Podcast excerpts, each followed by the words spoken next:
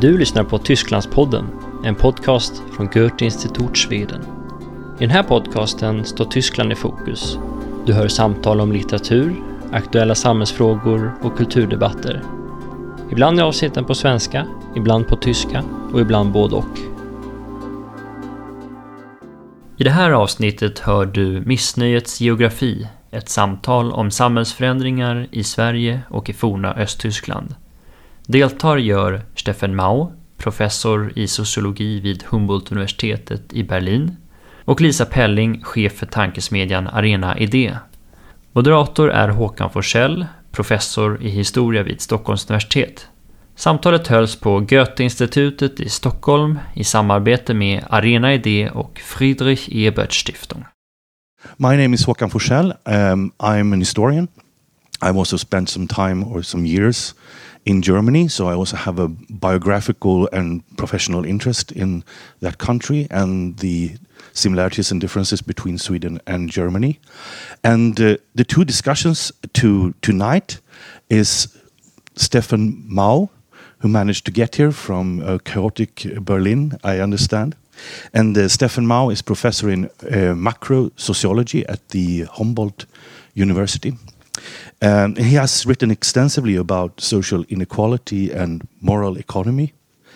Um, this book, which stands in the center of our discussion tonight, uh, Lütten Klein, um, is about the place where the author himself grew up in the GDR in the 1970s.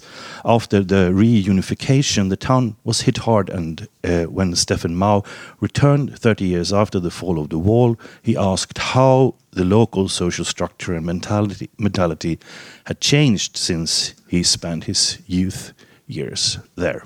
What is it that make people so dissatisfied?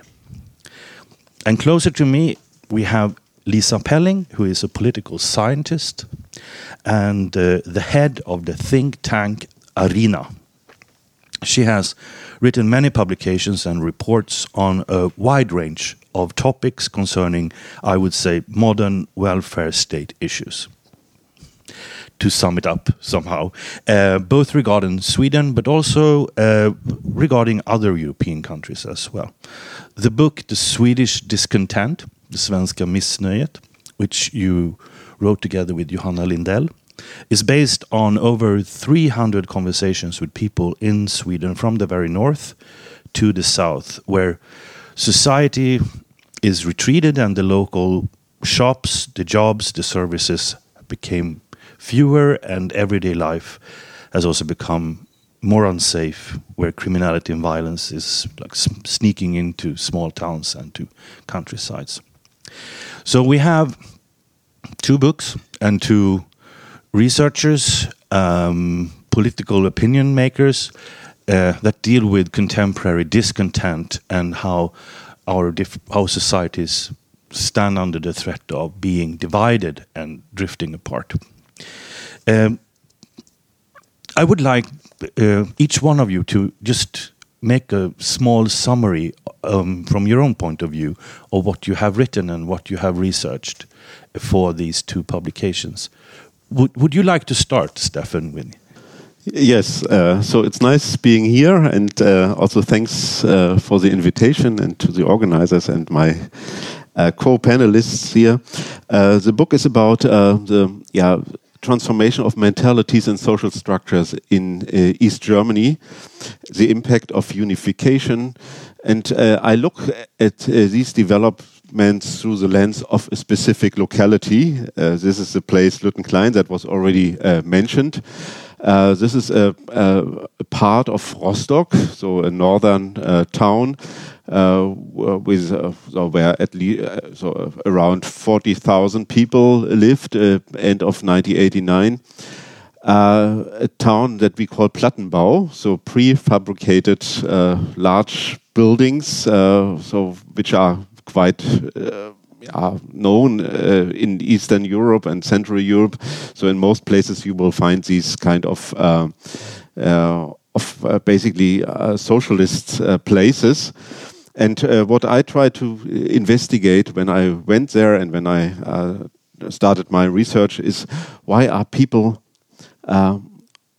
somehow detached from politics. Where does dissatisfaction come from?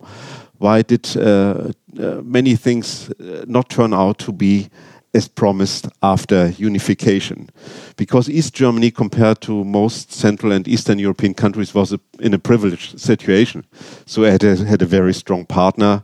Uh, 1990, when the unification uh, took place, so there was a boost in uh, incomes, but also in uh, yeah, the possibilities to consume things, to travel around. And uh, so most people in Warsaw and Sofia and Prague, they were quite envious when looking at East Germany because they thought they get everything. They have a ready-made state, they have a strong welfare state, and they are simply incorporated into a relatively rich societies. But in the long run, this also turned out to have some disadvantages. And uh, I try to uh, look at the good and the bad sides of unification, but I had a stronger focus on the negative uh, long-term impacts. In particular, uh, yeah, forms of uh, dissatisfaction or forms of discontent uh, that are related to the specific type of transformation that took place in East Germany we can find dissatisfaction uh, not only in East Germany, but also, of course, in, in Sweden and in uh, Scandinavian countries, but uh, in a very specific uh, uh, way uh, in most Eastern and Central European countries. my colleague Ivan Krastev said the imperative of of imitation was central to that. So because all these countries, they took over a Western model that was already there. And there were advisors coming from the West. Uh, there were the European Union telling them what to do. And in the long, so if you have an original model, the Western model that is always a little bit ahead of you, that leads to a situation of continuous uh, dissatisfaction because you never reach the original and this also happened to the East uh, uh, Germans. Uh, they, in first place, they were seen as somehow deficient people, so not being really modern, uh, coming with uh, uh, certain traditions, certain habits that were not ready to. to become successful in a market e economy, and we had a, a situation where the East German social structure was very compressed to the lower end. So uh, it was at least, yeah, one could say, a, a, a low class proletarian society. And the expectation was that East Germany will turn into a middle class society, a very pluralistic society, as uh, West Germany. But this expectation was basically not fulfilled. Uh, if you look at mobility rates, if you look at social structure, then you see a very strong continuity from the former socialist state, socialist society to the situation uh, now. East Germany, uh, how could one say that, uh, substructured the Western society. So the East Germans, they took uh, or the positions at the lower end of the social strata and West Germany basically took the higher position. We see that now when we look at uh, the elite formation in East Germany. 70% of all elite positions in East Germany, not overall in Germany, in East Germany are occupied by people coming from West Germany. Uh, uh, be it in the uh, legal system, be it in science, uh, be it in culture, basically at every important position you may find overall in Germany, there's just a recent publication on that. Uh, we have in all our top 1,000 elite positions, two to three percent of East Germans being present. So Angela Merkel was an, uh, an exception to the rule.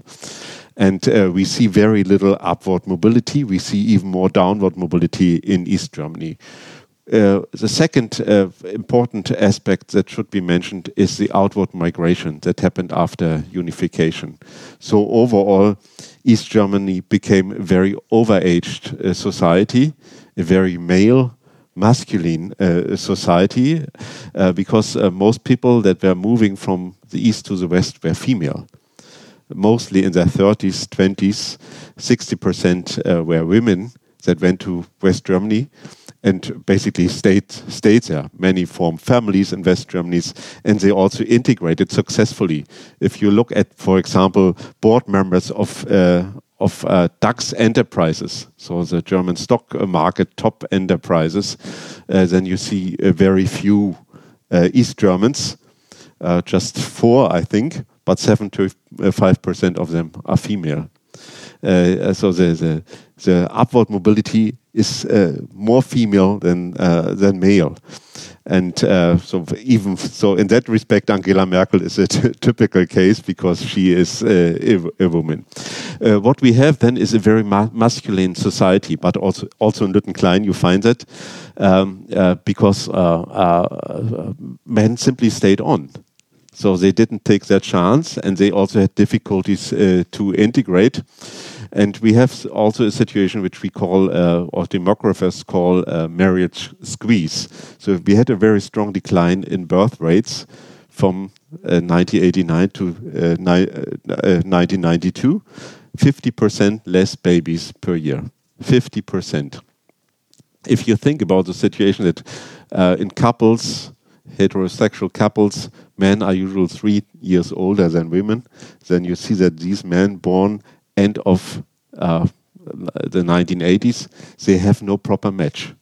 So the cohort that they meet is 50% smaller. And that leads to a very uneven sex ratio. Uh, we see that in many areas that uh, so these people are now around 30 or 35 uh, that they have uh, so related female cohorts that are 50 or 60 percent smaller migration matters and this kind of marriage squeeze uh, relation. And uh, uh so one man uh, or, or, 100 men and just 60 uh, women. And that means that we have a lot of single men. And we know from studies now that these single men, they, they, they um, tend to establish a very masculine culture. They are more right-wing voters uh, they do not, they are not observed in family responsibilities, in care activities. So it's a completely different lifestyle. And we see that in many places. Um, uh, I think uh, another point I would like to, uh, to mention is um, uh, what one could call cultural devaluation. Uh, sometimes we, in East Germany, we talk about the recognition of the life achievements of East Germans. So for the 30th uh, uh, anniversary of German unification, Angela Merkel, uh, shortly before she left office, gave a very important talk in Halle where she said, uh, uh, by referring to a publication she read, uh, that someone said her own biography is a kind of ballast. I don't know the English word. it's a kind of burden. so it has no use and she should get rid of it. And she said, How can you talk about a biography in that kind of framing? And this is a, very central claim to many East Germans. So if you ask them, then they say the, the recognition of life achievements uh, starts after 1990. And whatever was before has no use and no uh, value. And it is not part of the public uh, discourse. It changes now a bit has changed over the last three or four years, I think. Uh, but for a long time, uh, most people remain silent about that, and uh, most people, even East Germany, East Germans, remain silent about their own uh, biographical background. So when I wrote the book, a lot of colleagues uh, came up to me and said, "I never thought that that you are East German." I said, "So, what kind of message are you trying to convey?" Uh, because they thought, "Yeah, he has, uh, uh, so he's a professor at a good university. Uh, he is probably not East East German." Uh, and Humboldt University is a university in in East Berlin, so it has had a very strong East German tradition. But if we look at professorships, we are around 500, I think. I guess uh, 10 or 15 come from East Germany. But of course, the secretary, uh, secretariats, uh, probably the ratio is 80%. So it's a very strong, and it's invisible because these distinctions uh, are not visible, and therefore they are not so easy to be politicized. Uh, uh, and I think this is very interesting. We just did a survey where we asked people, uh, do you think there's still a difference between East Germans and West Germans? So 70% of the East Germans says, say yes. In West Germany, just 20%. So it's not recognizable for them. And the East Germans, they feel uh, somehow even insulted due to that because they said, we see all these differences, but you cannot see them and you even uh, negate these kind of differences. And that leads to a very uh, strange uh, uh, type of communication because the East Germans they constantly claim we are somehow different, uh, and uh, but the others say no, we cannot see that you are different. What's the problem here? So it uh, cannot enter a proper discourse because it's simply ignored uh, by the others or, or difficult uh, to see. Last point, which I think leads to a lot of discontent, is the relationship to democratic institutions, to parties, uh, also to foundations. Uh, East Germany had no uh, civil society before 1989, uh, so the whole public life was organized by the party, by mass organizations related to the party system, and by uh, public or state owned enterprises. This all broke down and disappeared overnight. Um, um, and uh, the West German parties they just just came into East Germany without adapting to the local culture, and the primary political experience of East Germans was basically obeying uh, what the party said, and in autumn 1989, standing up, rising, emancipating from that kind of uh, situation. And for, for a year, that was basically the time between autumn 89 and then unification in uh, October uh, 1990, these people try to invent themselves as citizens, as political citizens. And then they were, uh, a ready made state came, and so West Germany said, so we have now a treaty of unification, and everything, every little thing has to be done as we did in the West. So there was no option to negotiate anything anymore. And a lot of people that were politicized in autumn uh, 1989, they basically became passive again. So they retreated from the public and said, So I have to take care for my own things. There was mass unemployment. So, in 80% of all families, you had long term employment experiences. 70% of all industrial working places were basically disappearing within two years. There was large uh, scale privatization that has a very strong impact on the local cultures and on the ability of people basically to organize their social, uh, their social life. And uh, now we have uh, very low party memberships. Uh, if going back to Lütten Klein, 40,000 people live there I think the, the, Social Democratic Party has uh, less than 40 members. most of them are basically just nominal members, so they are not active members. Uh, few work in uh, the office uh, of uh, the local representative there. how can you organize a local political culture with these few organizations in place? Most people are simply detached from what we'd call a political life. And so it's very difficult to get that going and to organize it. And what happened in the 1990s, and it continues on, that uh, right wing populist actors discovered these empty places. No civil society. We can go there and we can do whatever we want. No one stands in our way. So, and uh, a lot of people from West German, Germany, uh, also prominent right-wing uh, populists, came to East Germany, Germany because they thought we have more room for maneuver here.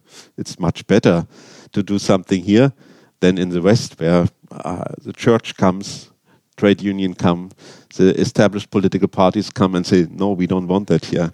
And so this is, uh, so they now are part of the local culture. They are entrenched they have find their place there, uh, found their place there, and the civil society is somehow now uh, also a civil society of right-wing populists. So because they are part of, uh, I don't know, the fire brigade and uh, and all of that. And I think this is uh, also something that has not been considered uh, at that time. We did not, of course, looking back, you are you are always more intelligent, you know more. Uh, but I think even in the process in the 90s, you could have seen a lot of these problems uh, emerging uh, and the long term impact that we are experiencing now. Thank you. You are addressing like a wide range of topics. I hope that we can get back to quite a few of them. Um, that's really, really interesting. Um, uh, pres short presentation of your book, Lisa. Would you like to also to do like the same thing with your yes, study? Exactly. Yeah. Thank you, Steffen. Steffen's book is absolutely fascinating. Anyone who reads German should should absolutely uh, read it. Um, the book that I've written together with Johanna Lindell is based on an interview study uh, as well, but instead of going to places that were very familiar to us, like you you did with the place where you grew up, we went to places that we didn't know that that well.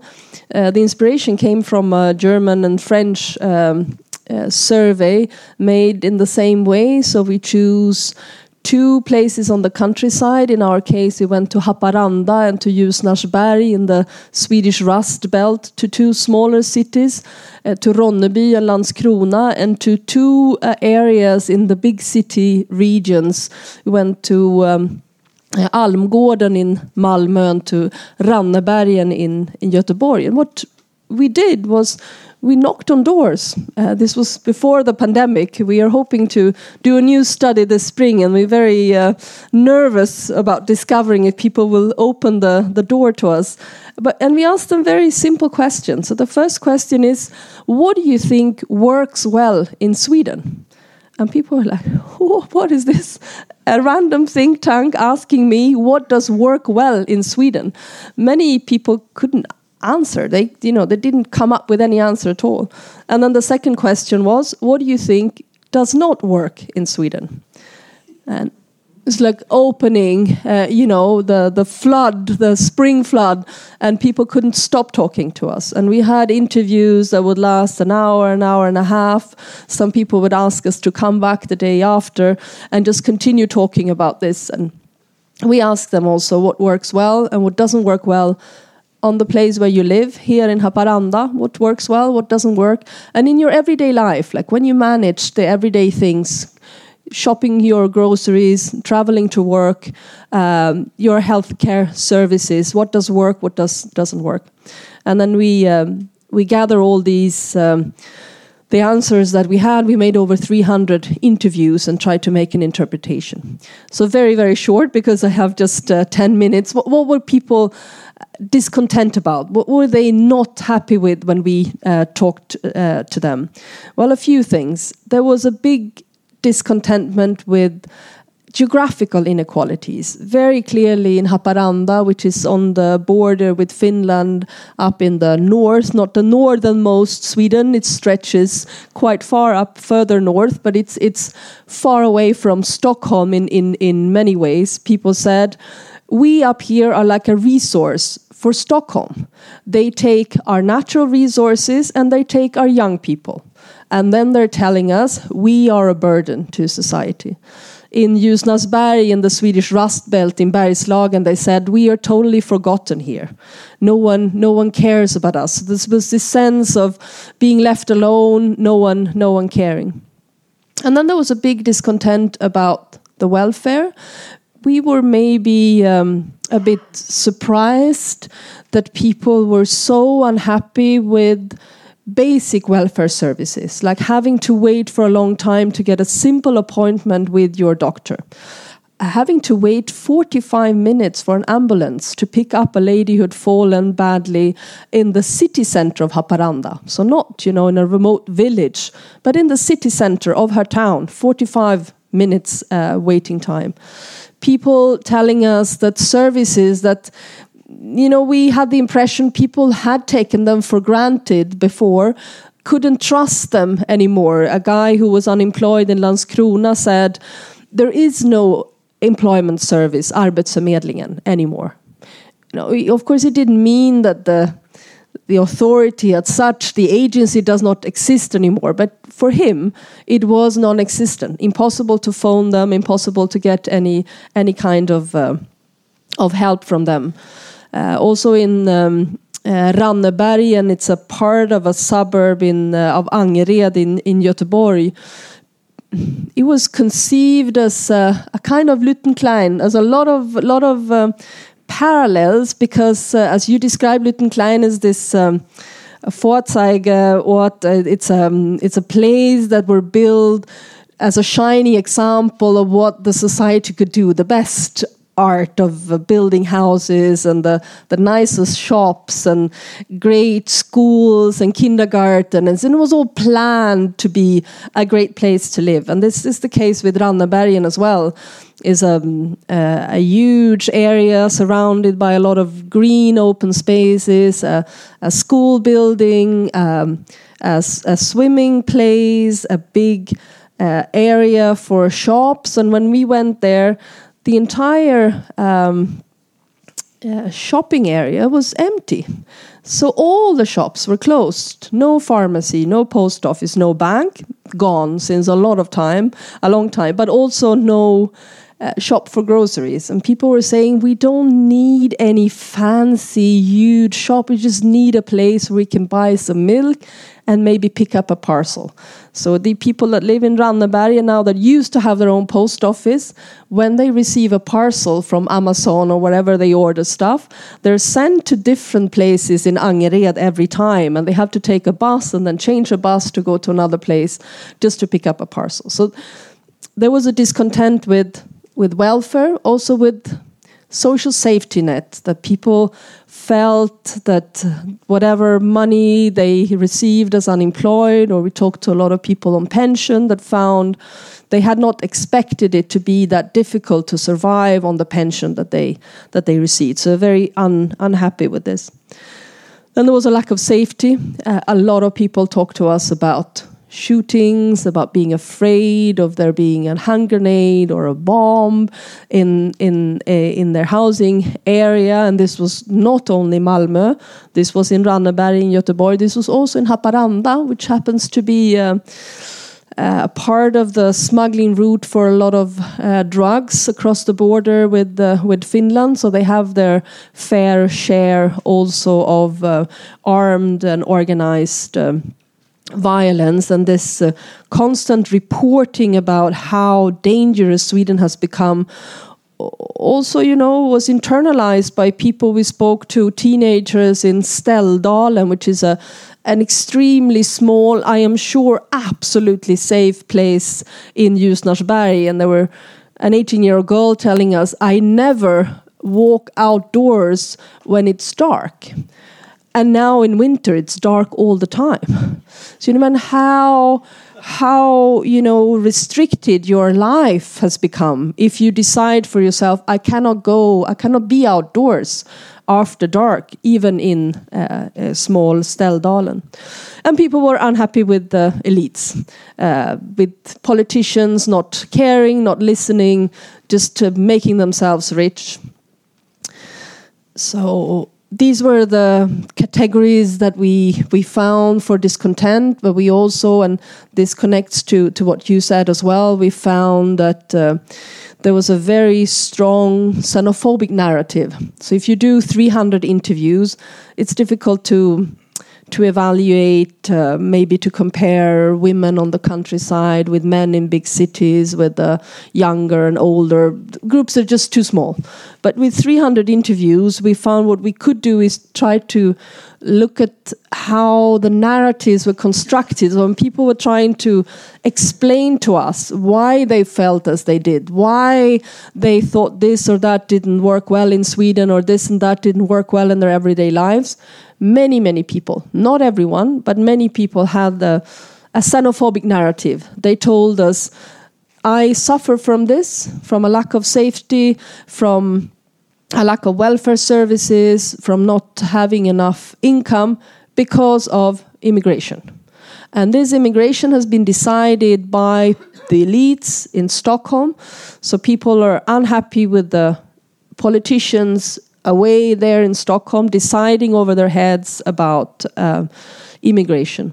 So what we see as a, as a progressive think tank, you would like to, you know, listen to people saying, "I'm unhappy about the rising inequality, the way that schools and healthcare have been underfunded, how the cuts into the pension system has left old people with not enough money to live. Very few people talk to us in those terms, but very many people talk to us in terms of the immigrants have gotten the money. They they have um, they have taken it. Two two very short reflections, Håkan, before I before I stop. I think one is this. Um, which is similar to Lütten Klein and that I mentioned, I think many of these places used to be um, with their time, like like places that were portrayed as by the rest of society as the future, like small industrial towns in Bergslagen. They were providing the wealth of Sweden, and people who were working in the in the mines or in the paper factories or in the forest industry in these places, they they could feel proud that they were contributing to building welfare in the rest of Sweden and their societies were, in a sense, an examples of the Swedish welfare state. And now they felt totally abandoned, betrayed by time and, and, and the changes of uh, the changes of time. The second reflection that maybe we'll talk more about is the transformations that we have ahead of us. And, and be really interesting to hear what you say about this. What can we learn from how people perceive these transformations when we are going into the, the big climate transformation? All these places will need to be transformed. And in in the east german experience was that someone conceived it from above and did like a shock therapy thinking this is the only way we have to do it all at once. And we're not asking people how they would like to do it. We're not asking them to to get involved. We're just asking them to accept and try believe that it will all be better afterwards. So what what can we learn? Mm. thank you very much. I would like to go back to you, Steffen, and ask the like the initial question, which also popped into my mind when I st I started reading your book. You have this um, in Lütten Klein. You have this biographical sort of introduction to your study of the new town of Lütten Klein. Yes, uh, and it's as I read it, it's sort of like a patient pedagogical language in it, very clear, as if you were talking about a society that existed very long ago, or even perhaps almost is located on another planet. And I, I wonder is this how you approach the GDR reality today, not assuming any large knowledge about the history of half of Germany? Yeah, it's it's a kind of trick uh, to take people into the story um, uh, because I did not want to tell um, the story of the GDR right from the end. Uh, uh so, uh, because it's a society that, that, that collapsed, that was basically sclerotic, and it was a dictatorship. Um, but um, um, this was also some of the uh, public resonance I, I, I, received that people thought, yeah, it's interesting to read it that way and to under to to to, to enter a story that way because um, uh, my question was why did so many people, so the, the vast majority, remain committed to a system where we now could say, I could not live a week in, uh, in the former GDR. But people did. Many people were happy. A lot of people even identified with a socialist uh, project. So I tried to to uh, narrate uh, uh this from from the from a, from an internal perspective, and to say um, this society has also achieved something for people in social terms, which they appreciated, and they experienced a loss not only gains but also losses. I'm, I'm not sharing that interpretation, but uh, talking to these people, you understand that they were to some extent also proud of uh, the place where they lived. They felt recognized. Uh, if you think about these kind of uh, areas, um, in, in Germany, they are largely considered as ghettos. So, and in West Germany, we have similar areas in Berlin, Märkische Viertel, or Bremen Neue Vahr. So in, in, many cities in Cologne, you have that Kor Köln Chorweiler, uh, and they have a completely different um, social role because right from the beginning, they were uh, poverty areas. They were areas where problems accumulated. And this was not the case in East Germany. But when the unification happened, everyone looked at that as uh, this would be very similar.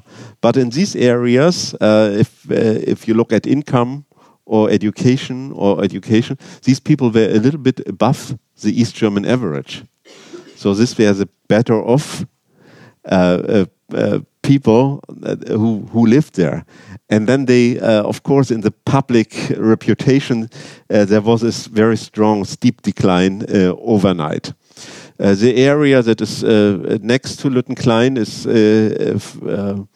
uh, famous in a very negative sense. It's Lichtenhagen, where we had xenophobic riots in 1992 in August, um, and a very strong xenophobic sentiment. Not only a few people, but uh, larger parts of the local population somehow applauded uh, these kind of uh, activities. Um, why was that the case? Because uh, these people were totally unexperienced with strangers.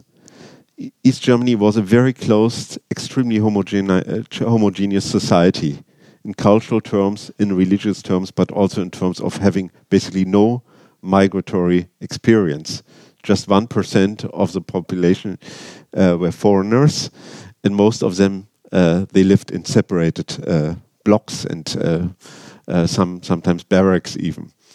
Uh, so the contact with with locals was very highly regulated. For example, people from Vietnam coming to East Germany, if they I don't know became pregnant from uh, uh, an East German person, uh, they had to return home immediately.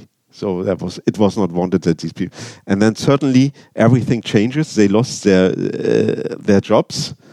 It was a high level of insecurity everywhere, and there were a very strong influx of uh, of people coming from other places, and it simply clashed. It clashed, and uh, uh, these people, up to now, they're very reserved. So these areas change, but in East Germany, we have still very few people, just five or six percent uh, share of foreign-born people in cities like Stuttgart or Frankfurt or Berlin. Uh, in particular, among those under 30, it's now 40 percent so a completely different social structure up to now. And some people claim in these areas, in Saxonia and uh, uh, uh, and Thuringia, they say, so we do not want to become like Frankfurt or Berlin Kreuzberg. So this is a ne negative vision uh, that they have, where they think they now have to struggle, that they will not turn into a more heterogeneous society. Mm, mm. This is the, the, the, view they take. Mm. I can ask the same question actually also to the Swedish context about what happens to the like your notion of a place or the memory of your place when when you find it characterized with social withdrawal and also these large global social like uh, demographic movements. What came you across when you did your interviews in that respect? Well one one little town that i already mentioned Ställdalen this swedish rust belt. There used to be this um, industrial town. People went straight after school to to work in the local industry. The local industry was still there when we made our interviews, but you know maybe a handful of people employed. The rest engineers moving in from Örebro and other places. And the biggest industry of that town had just recently been receiving uh, asylum seekers. So the entire housing block that is a very dominant part of central Ställdalen was a, a reception center for Migrationsverket, for the Migration Board. And this was, you know, a little village of 400 people receiving 600 asylum seekers that will, you know, that means something. And still, people had, you know, managed. They had said, well, at least someone is moving into this house, it's not empty anymore. They used to have a grocery shop that had been closed. Now the grocery shop opened again. A pizzeria opened up again. There was a there was a little second-hand uh, shop for clothes.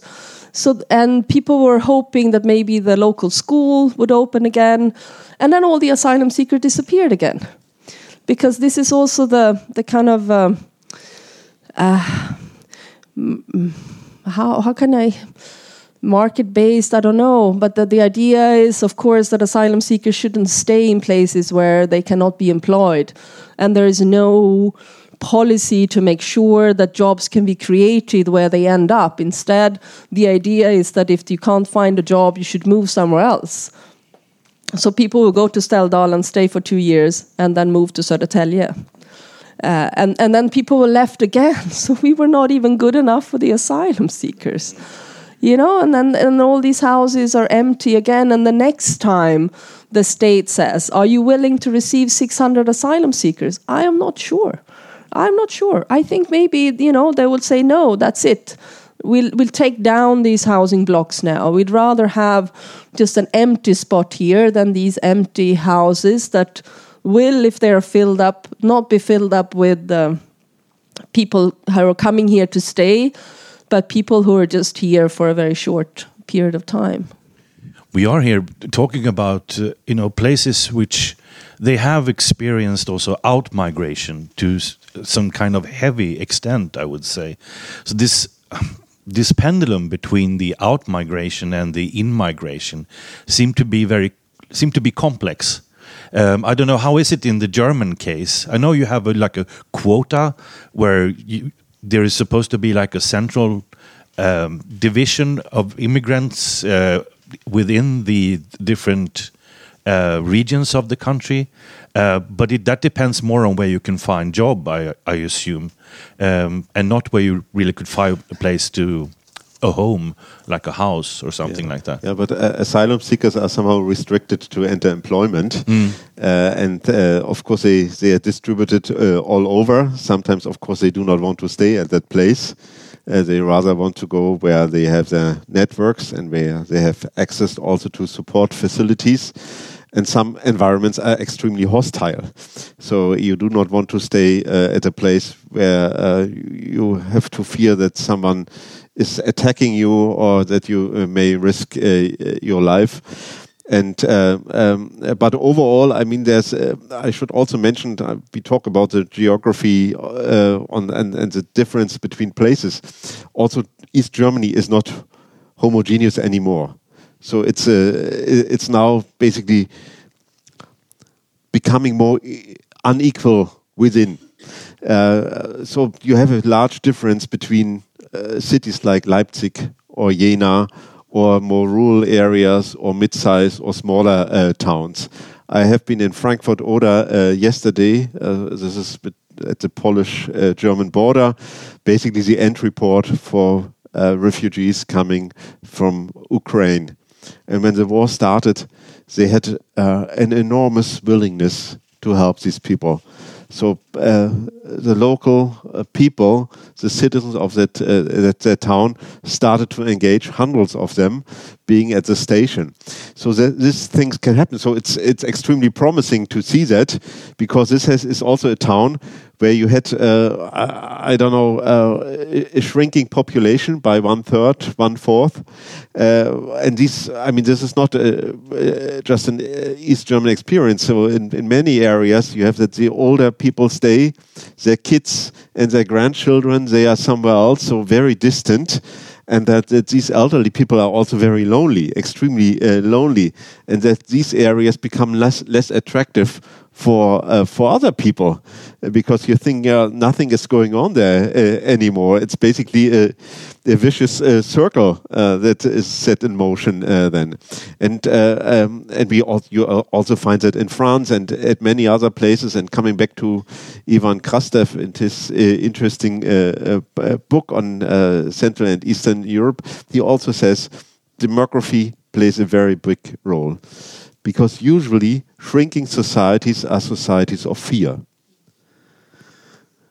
they they have the feeling that they have to defend what is what remains, and uh, so they become very.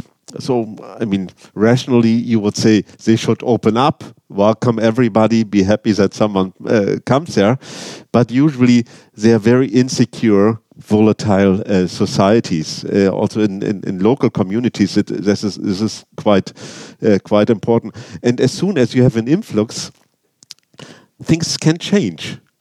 So people who come to places also reinvent places. I observe that uh, quite a lot in the environment of Berlin. So in in uh, in Brandenburg, uh, where one village differs from the other, simply because five or six people have moved there, and these people certainly start up start start to do things which uh, those who lived there for ages have never thought about, and then these people are somehow infected by that kind of energy, by that reinvention of place.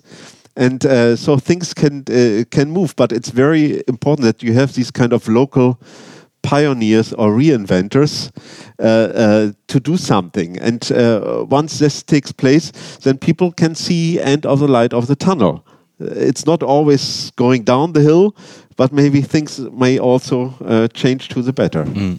But yes, if you please. allow, Steffen, I think one of the most important lessons from from your book, as I take it forward to, you know, imagining what can we learn from this huge transformation in the heart of Europe towards the transformation that all of our countries need to do now with the with climate change is is this.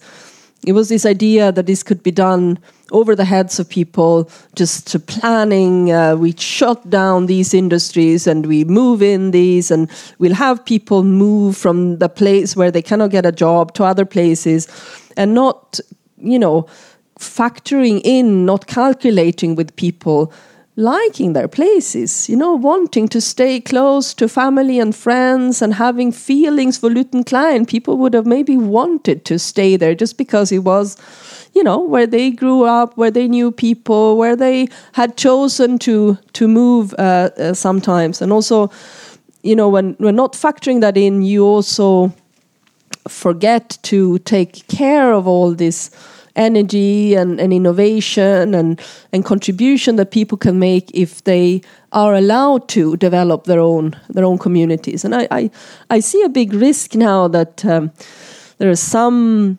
locations in Sweden that are growing extremely fast, like some of the mining towns, and everyone should move there. And there are new schools and new housing areas and new roads, and everything's built there. And then you'd have other places where, you know, people are planning for them just to disappear, just the old people and some single men left there.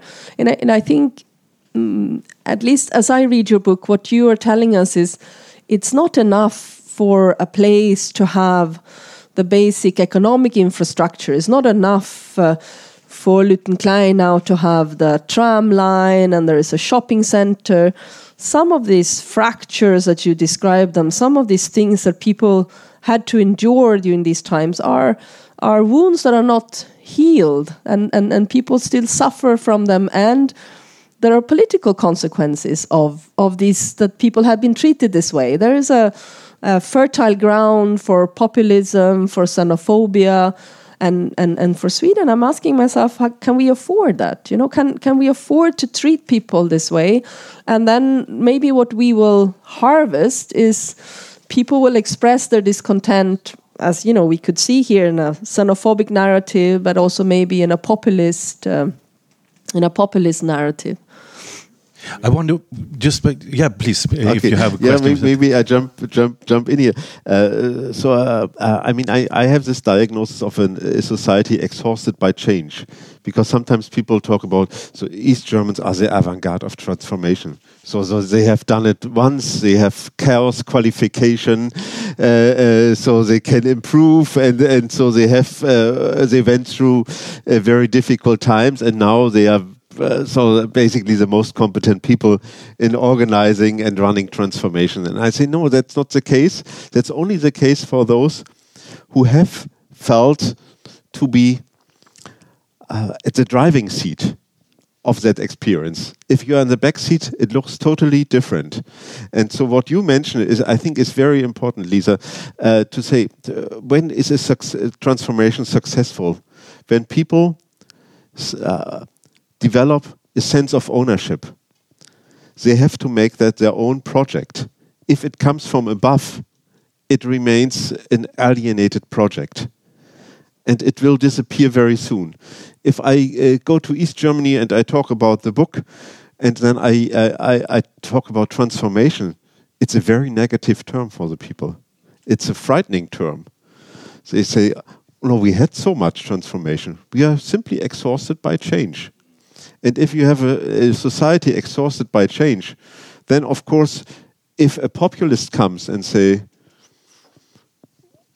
whatever you do, it's fine, you can stay as you are, then uh, of course people will applaud that.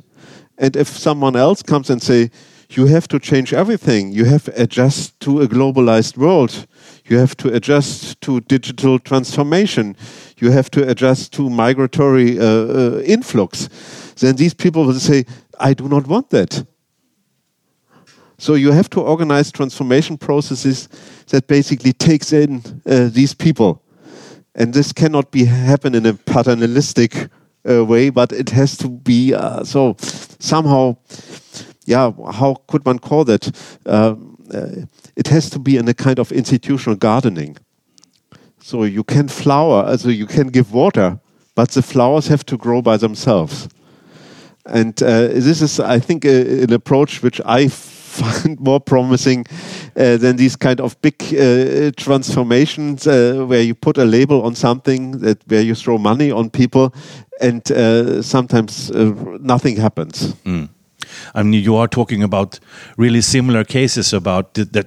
Unfortunately, transformation of society does not come in peaceful time. I mean, it's also uh, it was a violent time also for West Germany when the wall came down and you faced globalization, digitalization, neoliberalism, and uh, of course, uh, seeing uh, one uh, a society in its death battle, more or less, you took the front seat and also the probably that explains also why uh, seventy uh, percent of people in West Germany think that there are now no difference. It's like a power language, of course, that you you are not recognizing that you have somebody in the in the backseat being.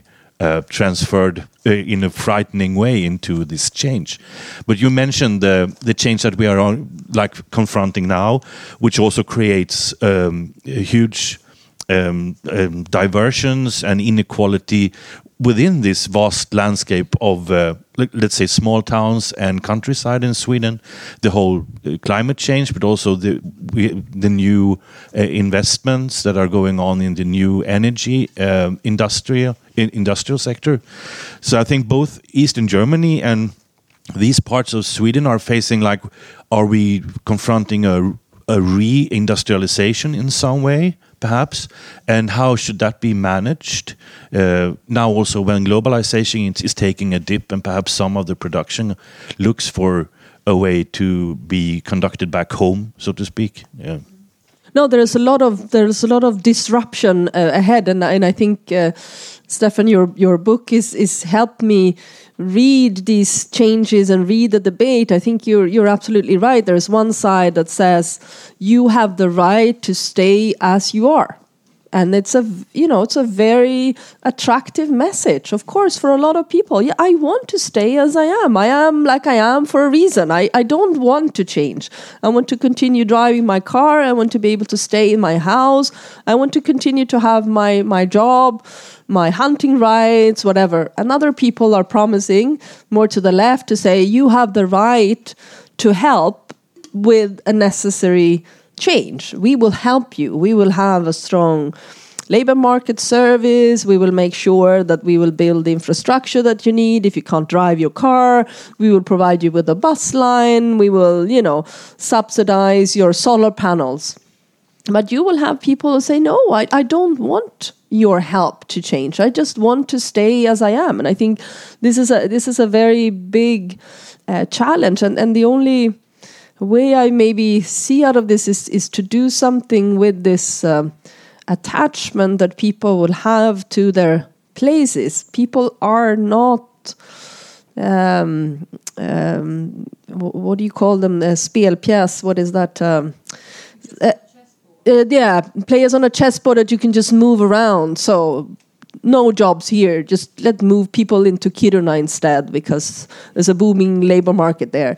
No, you know, people will be attached to Ställdalen, and maybe you know, let's let's work with that. And people were telling us, you know, you should come here in summer. It's so beautiful, all the lakes and the and the forest, and they'd have their so proud of their local uh, sports club and and the last question we asked in our questionnaire was, "What does give you hope?" So, you know, to kind of end on a on a on a on a hopeful note, and people would have been extremely xenophobic. And then when we asked them, "So, what gives you hope?" People say Greta, like Greta Thunberg. I think she's a great person. And we go, "So how?" How does it, how does it work together in people's minds? And one guy says, "So what gives you hope?" He says, "Haparanda." Just proud of Haparanda, gives him hope. Mm, mm, mm. Beautiful winters, nice summers. You know, like uh, you know, end of October it was already snowing. It was terribly uh, cold. But but you know, local attachment. I think not to be overseen, but to be kind of channeled into. Yeah, I, I am convinced there are changes that need to happen, but they cannot be directed from Stockholm. They need to, you know, be carried from from yeah. uh, below. I've I'm thinking about the time just flies away. I, I notice. Um, I'm thinking about the the well, it's both a description and a, a, a metaphor. I would say to use to the, the concept of landscape that we we talk about the the land, the geography, the geography of discontent and the landscape of of misfortune. Um, what does this kind of metaphor tell us about society? Do we need do we need to talk about that we have new spatial concepts to understand inequality. I mean, if we were sitting here in the 80s, we would probably be talking about class society somehow and about, you know, formation somehow based on um, our working position or our social uh, place in society. But now, um, our our social place in in societal space has become very, very important. Um, how do you reflect upon that? We, that we so often used it, me this metaphor of landscape or space. I, I think you are right. We are, at least for Germany, I would say we are in a kind of demobilized class society. So we still have classes, but the class consciousness uh, or the willingness uh, for uh, class struggles is not as high anymore because people at the same time commit to a kind of meritocratic basic principle. So they still believe somehow that uh, unequal distribution of incomes or resources are, are just and should be related to, uh, I don't know, talent and work achievements and, and, and so on. Um, and I think, I mean, the, the division between places becomes bigger in terms of uh, life chances, but also in terms of, uh, of culture. Uh, I think culture is a very important factor, often uh, overlooked uh, somehow by uh, uh, inequality uh, researchers that deal more, with structures. But, but, culture has, of course, a very strong impact on the way you make sense of your world or of the world as a whole. And what we can see in particular, I mean, in, in, in East Germany, there are huge, huge differences between university cities, which are young, energetic. If you go to Leipzig or to Jena, they're great cities. Everyone would like to live there. Uh, but you move 20 kilometers out of these cities, and it's a different world. And so the local, the place matters in spatial terms. I think that is very uh, important. And a lot of people feel what we call uh, abgehängt so they're uh, left behind uh, to uh, to some extent, uh, not only in economic terms, because sometimes these people are not so uh, so bad, badly in economic terms, but they also feel left behind in, in cultural terms. So we we just did a, a, a, larger study on polarization in in East Germany, and we had one very interesting uh, question uh, that is related to this uh, exhaustion by change, where we asked people, "Do you sometimes feel uh, that you cannot keep up with all the changes?" Forty percent of the people say that's the case, and then we asked people, "Do you often feel political anger?" So if you listen to political debates, and this is highly correlated. Those who feel left behind somehow, the discourses, the political issues that are seen as relevant uh, or not, uh, uh, the talk shows uh, they are listening to, uh, they are also the, the, people that have a lot of political anger.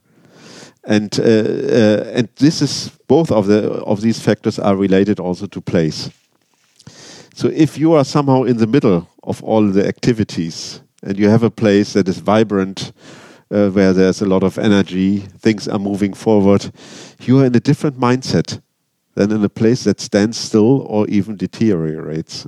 And I think that is very important to to understand uh, that uh, that the, prism through which life is experienced and is seen um, can differ quite a lot depending on the place where you are. And so the environment uh, and the places uh, yeah, do not only convey a specific type of life chance, but they also convey a specific type of uh, understanding your place in society. A class perspective is always needed. I think um, one one analysis that we did is, of course, you would expect to hear people being discontent in a society that has the most uh, rapidly increasing inequality in all of the OECD that, that Sweden has had. The, the kind of uh, uh, leveling out welfare state that, that we used to have is not there anymore. And we had rapidly increasing differences even though uh, distribution of income is more or less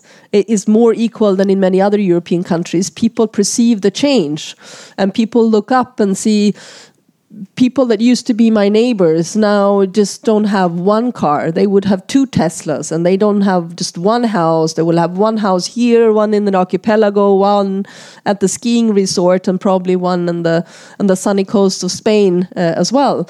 And and there's a discontent, you know, looking up, but there's also discontent looking down and, and, and, and realizing if I fall down, there used to be a safety net for me. I, I used to be able to trust that being unemployed, I could be go on unemployment benefit until I found a new job. Now that's not uh, you cannot trust that anymore. If I fall ill, people hear lots of stories, experience as themselves that there is not enough money to live from, and the and the and the uh, insurance against uh, staying away from work doesn't really doesn't really work. It it requires you to change your not only you know change your workplace but change your profession, change even the place you live in order to be able to uh, to to access some some some help from from society. So I think these these aspects are extremely uh, important to look into. But I, I wanted to add just one other aspect that I think I came to think of um, now is this um, the way that East Germans were stigmatized by the rest of the population, that they were given. Uh, um, there was this idea that that their biographies was nothing worth, uh, no valuable education or valuable skills, nothing to really contribute. They should just adopt themselves to to to Western to Western Germany. Well, we have parts of the population that we in Sweden right now treat in, in a similar way, and these are young people growing up in the in the in the ethnically segregated suburbs. They are told um, you are probably drug dealers, probably criminals, you don't speak good enough Swedish. And when they try to enter the white society, white in the sense of not only skin white, but also in the sense of the legal economy, being able to take a credit to purchase an apartment, they encounter um, a lot of ob obstacles. You know, we have to be very careful about this of stigmatizing an entire part of the population because this will create, I think, uh, enormous problems.